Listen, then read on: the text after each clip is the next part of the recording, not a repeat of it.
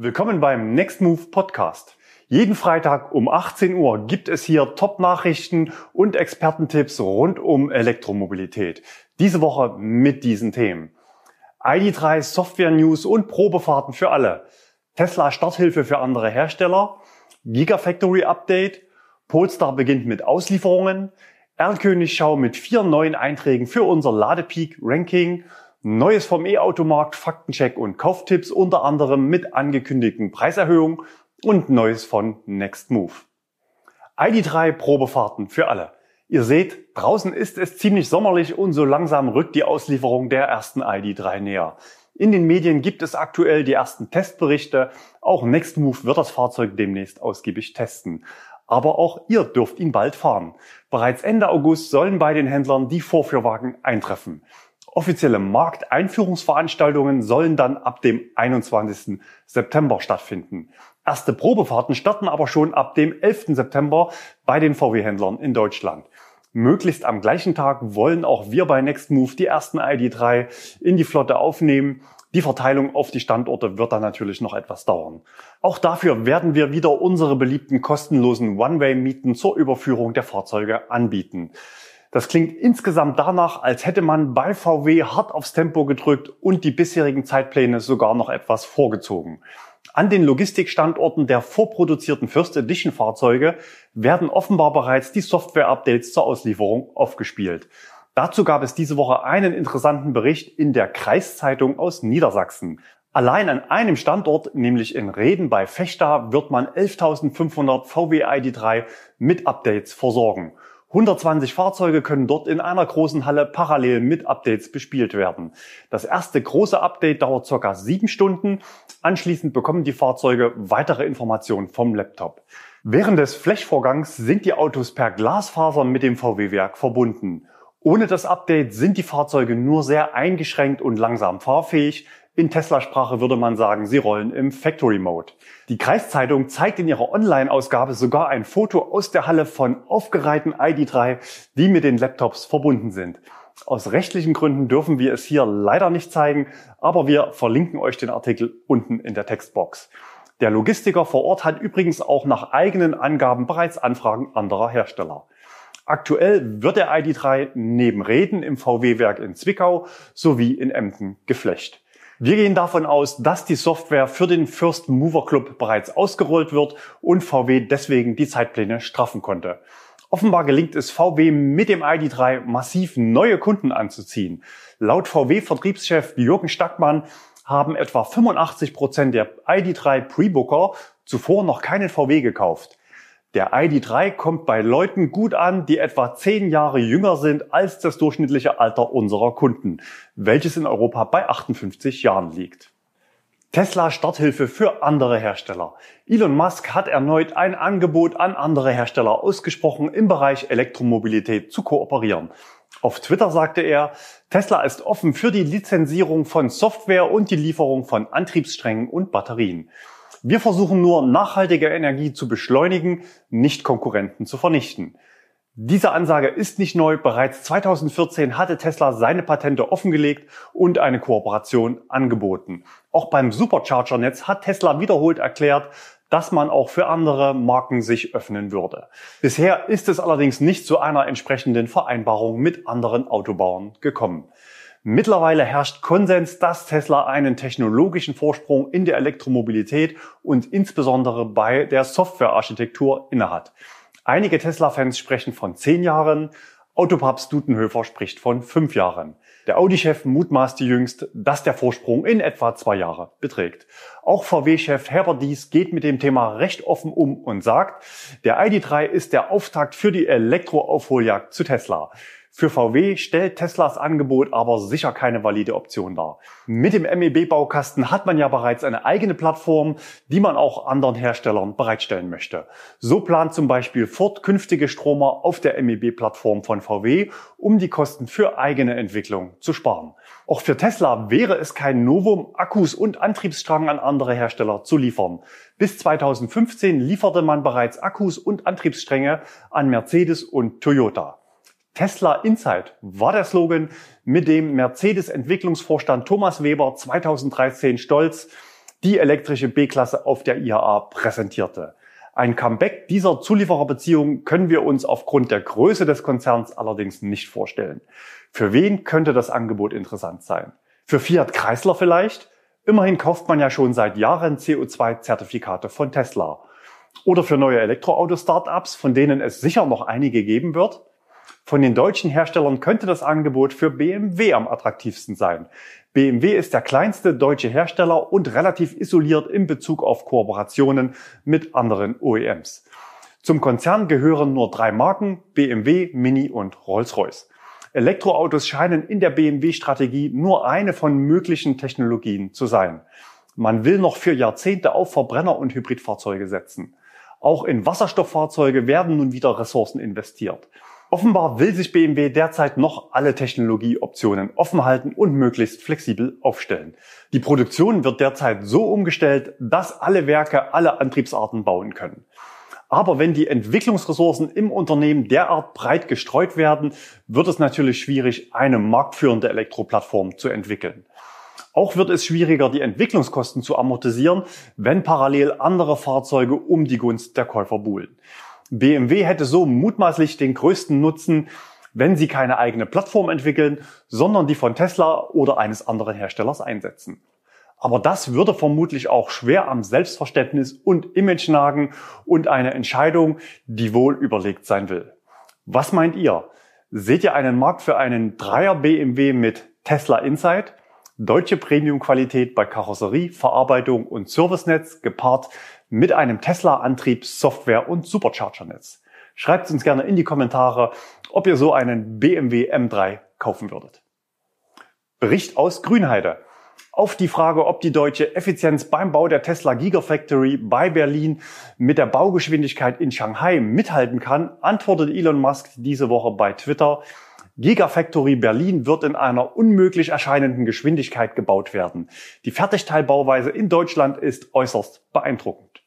Wir schauen mal nach und schalten zu Albrecht nach Grünheide. Besten Dank, Stefan. Die Geschwindigkeit ist tatsächlich beeindruckend. Das ist so wie so ein Lego-System. Es werden Einzelteile hier angeliefert und dann am Ende zusammengesteckt.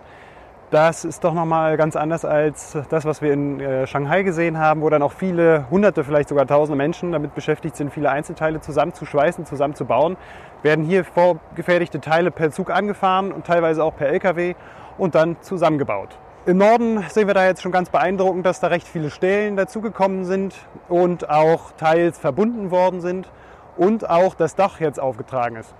Das äh, ist ja nach wie vor der Bereich, in dem dann die Lackierung stattfindet. Und äh, das Gebäude ist zweistöckig, also recht hoch. Da sind die Belastungen groß, weshalb da auch Punktfundamente hergerichtet wurden und äh, da diese, in diese Punktfundamente diese Stelen eingesteckt werden. Äh, dann haben wir ja den Bereich des, ähm, der Drive Unit. Dort werden auch vorgefertigte Stähle angeliefert, die haben aber ihr eigenes Fundament.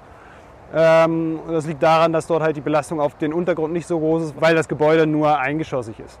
Auch haben wir im nördlichen Areal dann ja den, äh, das Stamping, die Pressen sozusagen. Und dort wird es so sein, dass dort schwere Maschinen aufgestellt werden, die dann auch mal eine große Belastung auf den Untergrund ausüben und dort müssen dann Pfähle in den Boden gerammt werden. Da warten wir gerade noch auf eine Genehmigung der Behörden, dass das auch durchgeführt werden darf, weil auch dort dann Wasser ähm, abgepumpt werden muss, um den Grundwasserspiegel etwas abzusenken, dass dort ordentlich gearbeitet werden kann. Dann äh, haben wir in dem Areal, wo dann die Karosserie zusammengebaut wird, also Body and White, fünf, sechs Meter hohe Stelen, die auch ein eigenes Fundament unten dran haben. Da sind die Stelen jetzt alle aufgestellt und teilweise sind da auch schon Dachträger aufgesetzt worden. Dann hatten wir noch eine interessante News von unserem äh, Wirtschafts- und Energieminister des Landes Brandenburg, dass auch dann wohl in der nächsten Phase, also in der zweiten Phase, eine Batteriefertigung, also wirklich eine Batteriezellfertigung hierher kommen soll. Das ist ja in der Vergangenheit spekuliert worden, dass das komplett rausfällt, aber nein, äh, man ist dort in äh, ernsten Gesprächen, auch die Batteriefertigung, die Batteriezellfertigung hier herzustellen. Wir sehen uns in zwei Wochen wieder. Macht's gut. Tschüss. Erste Polestar 2 an Kunden ausgeliefert. Früher als geplant hat Polestar mit der Auslieferung des Polestar 2 an Kunden begonnen. Am Hauptsitz in Göteborg wurde jetzt das erste europäische Kundenfahrzeug übergeben. Bereits nächste Woche sind die ersten Kunden in Norwegen dran und ebenfalls im August sollen bereits deutsche Kunden folgen. Ich gehe davon aus, dass auch Nextmove zeitnah den ersten Polestar 2 einflotten wird. Und dann werden hier auf dem Kanal natürlich noch weitere Videos folgen. Schreibt uns gerne in den Kommentaren, was euch am meisten interessiert. Wir werden eure Fragen gerne in unseren Videos beantworten. R-Königschau. Unser Zuschauer Markus hat uns darauf aufmerksam gemacht, dass es sich bei den von uns gezeigten Fahrzeugen nicht um Prototypen, sondern um R-Könige handelt. Also haben wir die Rubrik umbenannt. Auch wenn der erste Kandidat gar kein R-König mehr ist, kann man ihn zumindest aktuell noch nicht bestellen. Wir starten mit einem iRace U5. Diesmal mit Werten vom Schnelllader, gesendet von Jürgen. Er hat den iRace in Grenzau getroffen. Zu Beginn des Ladevorgangs hat das Auto mit über 90 kW geladen. 91 Kilowatt ist der Wert, mit dem wir diese Sichtung in unser Ladepeak-Ranking mit aufnehmen. Der iWays U5 hat in 30 Minuten circa Strom für 200 soft gefahrene Kilometer nachgeladen. Mit dieser Ladekurve platziert er sich oberhalb des Korea-Trios Kona Isol E Niro, aber leicht unterhalb des ID3 mit der 58 Kilowattstunden Batterie. Im zweiten Halbjahr will iWays in Deutschland voll durchstarten, sowohl mit Verkauf, aber auch mit Probefahrten an über 30 Euronics Standorten und auch die ersten Auslieferungen an Kunden sollen im zweiten Halbjahr passieren. Auch wir werden uns das Auto noch genauer anschauen und dann über eine Aufnahme in die Flotte entscheiden. Und gleich noch ein Knaller hinterher, nämlich ein Hyundai 45, getroffen bei Ionity in Hohenwarsleben. Das Fahrzeug war sehr stark verhüllt, so auch das Cockpit und es wurde zudem konsequent vom Mitarbeiter beaufsichtigt. Von der Ladesäule gibt es deshalb kein Foto, aber wir vertrauen der Aussage des ungenannten Einsenders und nehmen das Auto mit 140 Kilowatt Ladeleistung in unser Ranking mit auf.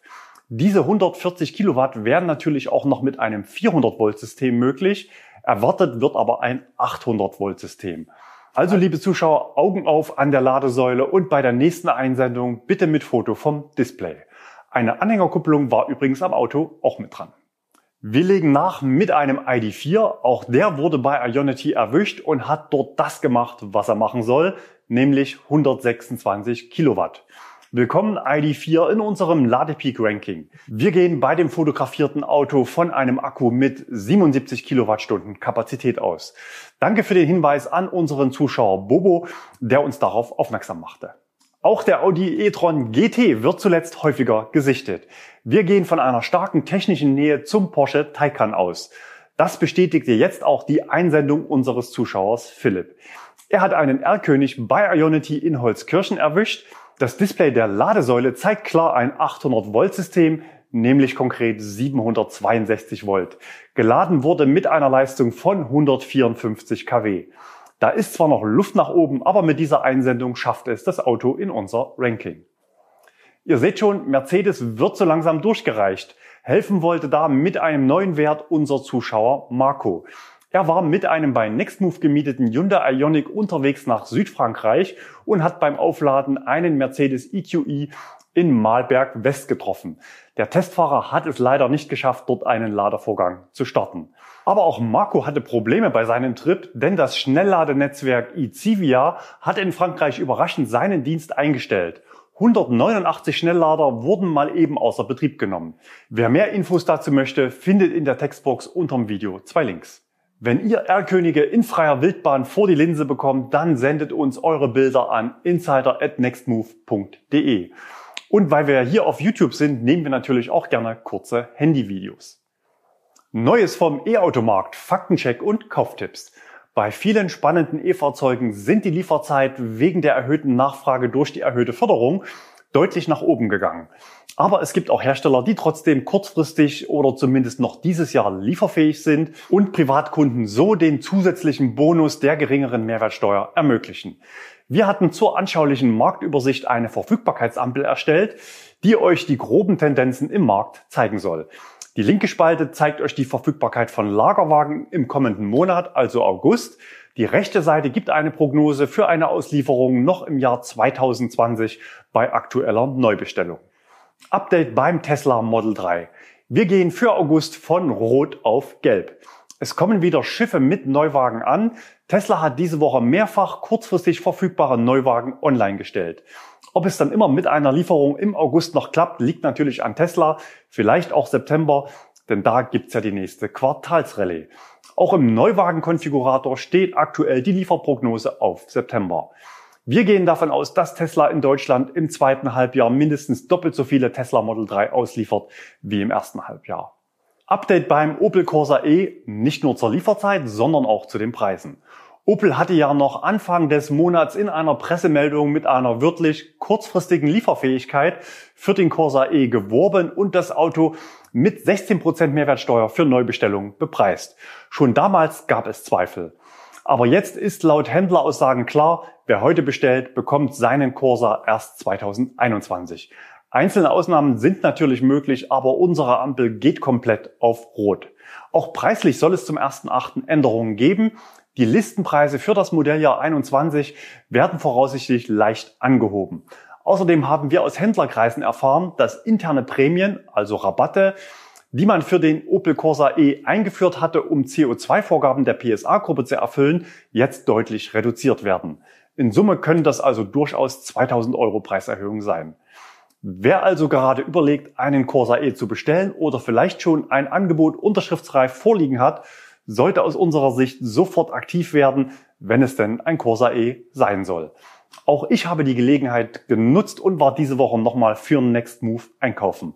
Unser Partner ist das AMZ in Markleberg bei Leipzig und dort gab es sogar noch einige Autos, die den 11 kW-Lader als Serienoption inklusive hatten. Lieferung der Autos ist dann voraussichtlich im März. Aber unsere ersten Corsa E aus einer Bestellung vom Dezember kommen gerade beim Händler an, dass wir sie euch dann in wenigen Wochen zur Miete anbieten können. Faktencheck zum Ladebug des Kia e-Niro. Wir hatten berichtet, dass sich die Ladeleistung nicht wie vom Auto im Menü angeboten drosseln lässt. Betroffen sind auch aktuelle Hyundai Kona mit dem dreiphasigen 11 kW Lader. Etwas Licht ins Dunkel hat an dieser Stelle unser Zuschauer Sebastian gebracht. Vielen Dank dafür. Sebastian hat es geschafft und konnte die Ladung im Auto wie gewünscht drosseln, zum Beispiel um tagsüber den Überschuss aus seiner heimischen Solaranlage passgenau ins Auto zu laden. Allerdings funktioniert es bei ihm auch nur an Ladestationen mit einem 16 Ampere Pilotsignal, also an 11 kW Wallboxen. Ich selbst hatte an einer 22 kW Station getestet. Da hat es auch bei Sebastian nicht funktioniert. Wir haben Sebastians Meldung heute mit unseren Autos gecheckt und validiert und die Informationen an Kia weitergeleitet. Neues von Nextmove. Porsche Taycan bei Nextmove. Unser Taycan Turbo macht aktuell die Runde. Zuletzt war er in München stationiert, jetzt ist er in Stuttgart.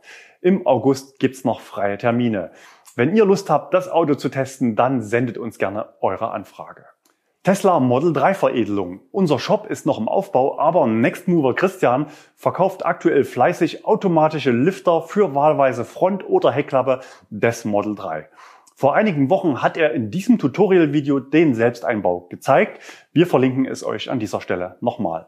Natürlich könnt ihr die Kits auch bei unserem Werkstattpartnern in Deutschland oder in der Werkstatt eures Vertrauens einbauen lassen.